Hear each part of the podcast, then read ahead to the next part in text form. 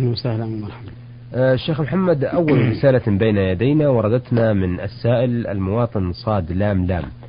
يقول في رسالته تحية وتقدير لمقدم هذا البرنامج وللعلماء وفقهم الله لما يحبه ويرضاه السلام عليكم ورحمة الله وبركاته وبعد. مشكلة لها عواقب وخيمة. أطلب منكم وفقكم الله آه، مناقشتها وتوضيح سبيل آه، سلبيتها.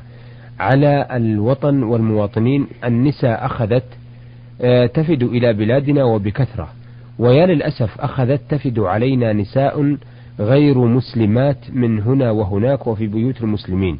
ويربين أولادنا وهؤلاء يا فضلة الشيخ يشكلون بدورهم آثارا لا تخفى على المسلمين ولا سيما أنهم يكرهون الإسلام ويبطنون الكراهية للمسلمين. وحيث أن اختلاطهم معنا فيه خطر علينا وعلى أولادنا وشبابنا.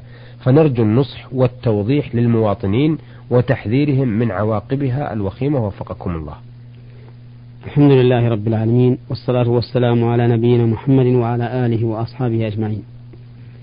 هذا السؤال الذي ذكره الأخ هو من الأمور التي وقع فيها كثير من الناس بجلب الخدم من ذكور وإناث. وفي الحقيقة أن جلب كلا الصنفين فيه خطر من ناحيتين النواحي الاجتماعية والنواحي الأخلاقية. نعم. أما النواحي الاجتماعية فإن اعتياد الإنسان على الترف وعدم العمل وعدم المهنة في البيت والتكاسل والاتكال على الغير كل هذا عليه خطره النفسي على سلوك الإنسان ونفسيته وفكره لأنه يعتاد الترف والنعيم والتواكل على الغير نعم. وهذا يؤثر فيه ويبقي في نفسه فراغا عظيما لا يتمتع بحياته في حياته منه أي, أي بسببه ولهذا ترى المرأة التي جلبت لها الخادمة تراها فارغة الذهن فارغة الفكر ليست تعمل ولا تتحرك دمها ساكن وطعامها غير هاضم وذلك لأنها تبقى كأنها ندمانة في طرف من بيتها تضع يدها كما يقولون على خدها. نعم. لا تتحرك ولا تصنع شيئا. وهذا يؤثر عليها نفسيا ويؤثر عليها جسميا. نعم. هذا من الناحية الاجتماعية.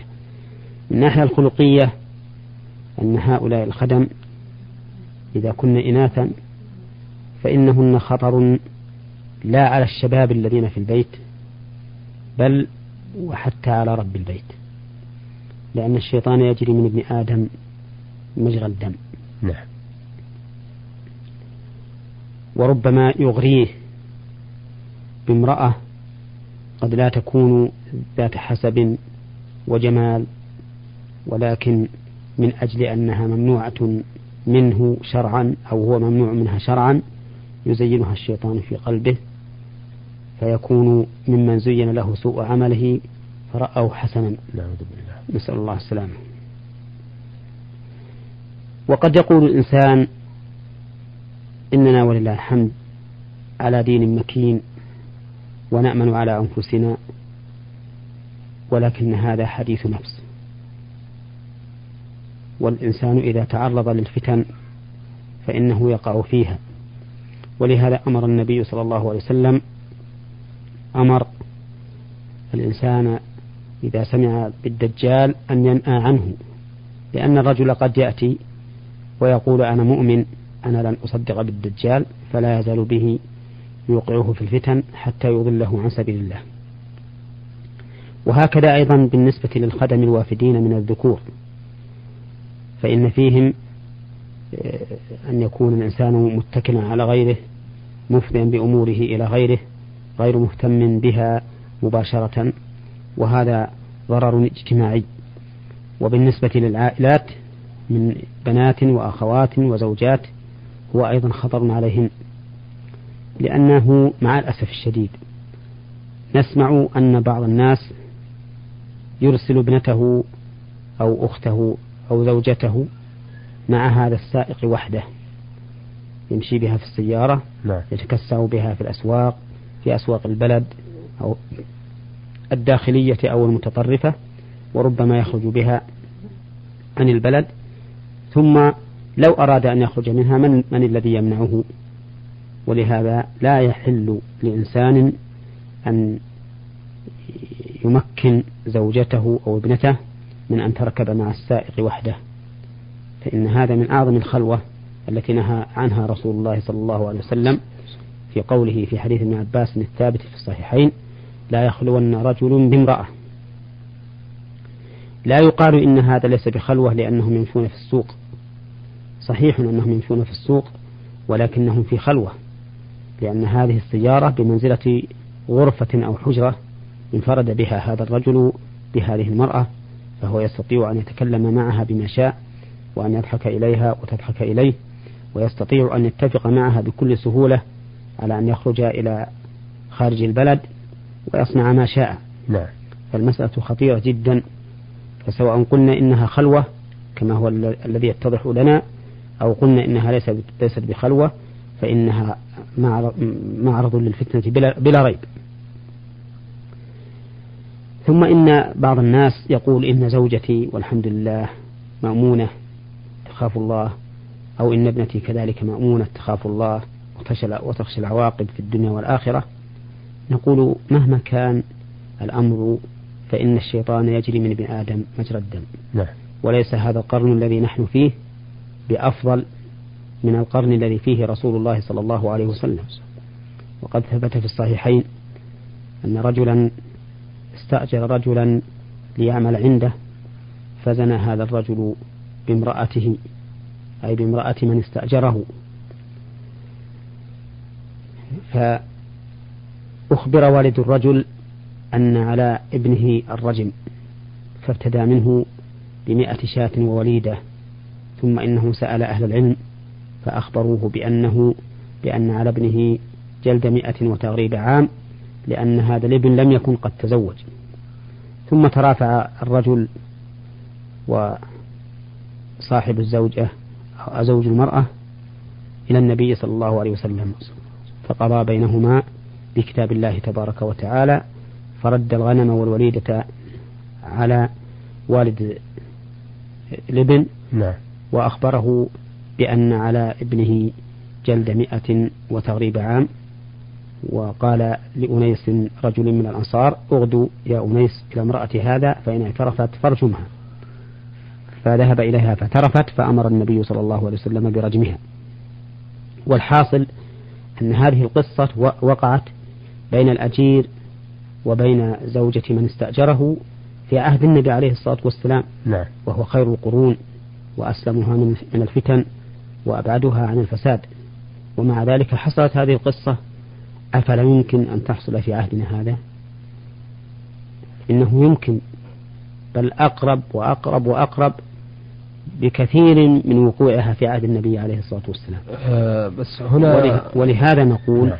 إن هذه المسألة فيها خطر عظيم وإن الواجب على الإنسان أن لا يستجلب خادما إلا عند الحاجة ثم إذا استجلب خادما ذكرا فإنه يجعله في بيت خارج بيته نعم وكذلك بالنسبة استخدم خادما في البيت امرأة فليحرص غاية الحرص ألا تنفرد بأحد من من الرجال فيقع المحذور.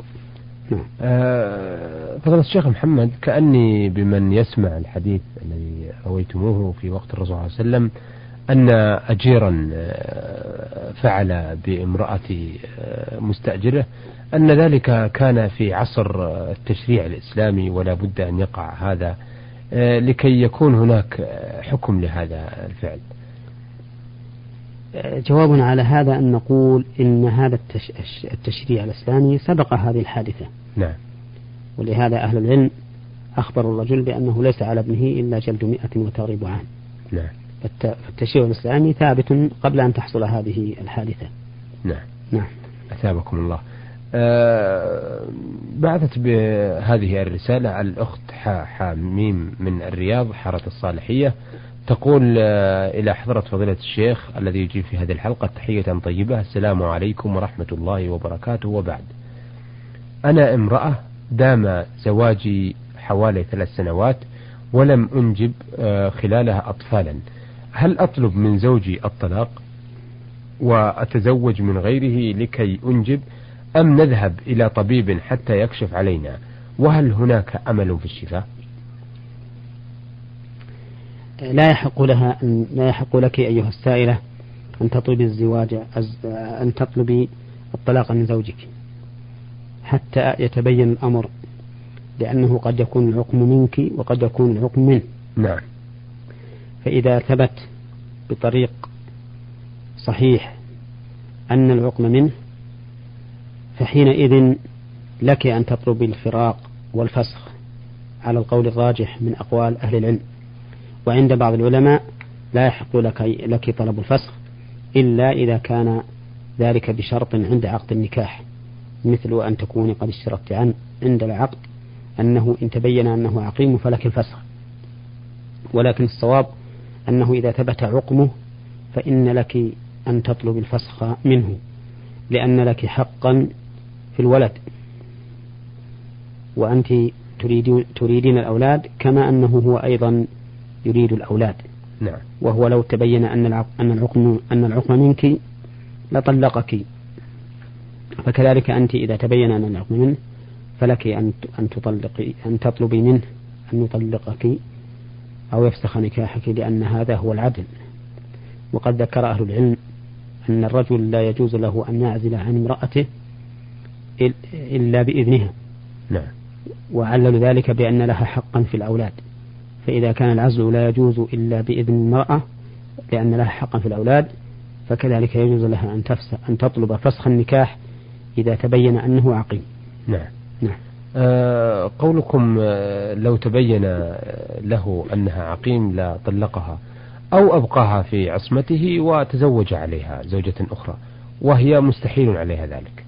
نعم هو هو هذا ما نريد.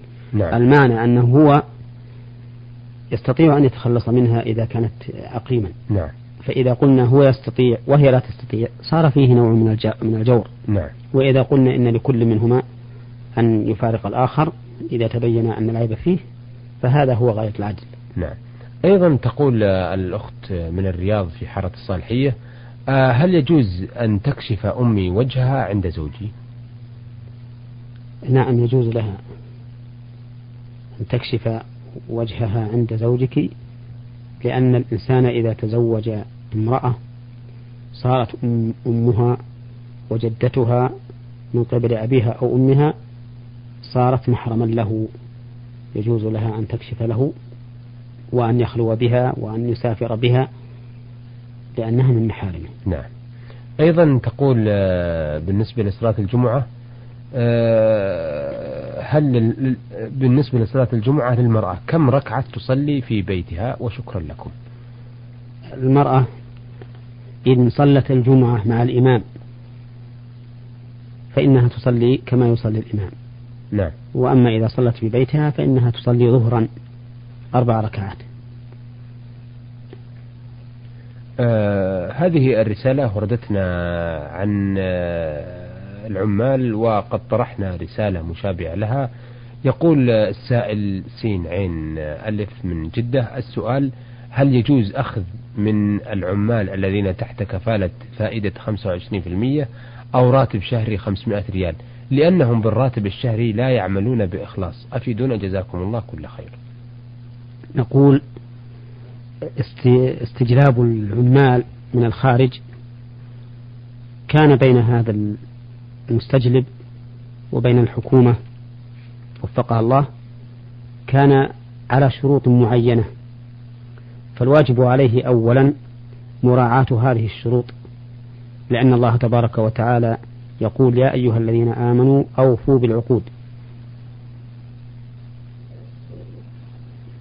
ويقول تعالى يا أيها الذين آمنوا أطيعوا الله وأطيعوا الرسول وأولي الأمر منكم ويقول تعالى وأوفوا بالعهد إن العهد كان مسؤولا. فالواجب على من استجلب هؤلاء العمال أن يراعي أولا الشروط الواقعة بينه وبين الحكومة. نعم. ولا يخرج عنها فإذا كانت الحكومة ترضى أن يتعامل العمال الجالب مع هؤلاء العمال كما يريد فإنه لا بأس أن يتفق معهم على نسبة معينة بشرط أن يكون له أثر في هذا العمل الذي اتفق معهم على نسبة معينة فيه. نعم. بأن يكون هو الذي يتقبل الأعمال من الناس وتكون ويكون له تأثير فيكون هو المطالب وهم منفذون. فإذا اتفق معهم في مثل هذه الحال على شرط معين أي على سهم معين فلا حرج فيه. ولكن كما أسلفنا لابد أن يكون ذلك لا يخالف ما اتفق مع الحكومة عليه. نعم. آه لكن لو أراد أن يعطيهم نسبة على العمل الذي يقومون به في آه، مكانه أو في عمله أعطاهم نسبة حافزا لهم على العمل. لو أراد أن يعطيهم نسبة زائدا عن الأجور التي اتفق معهم عليها نعم. فلا حرج في ذلك. نعم. لأن هذه تعتبر كمكافأة أو مجازاة على نشاطهم. ثابكم الله. أيها السادة إلى هنا نأتي إلى نهاية لقائنا هذا. الذي استضفنا فيه فضيلة الشيخ محمد بن صالح.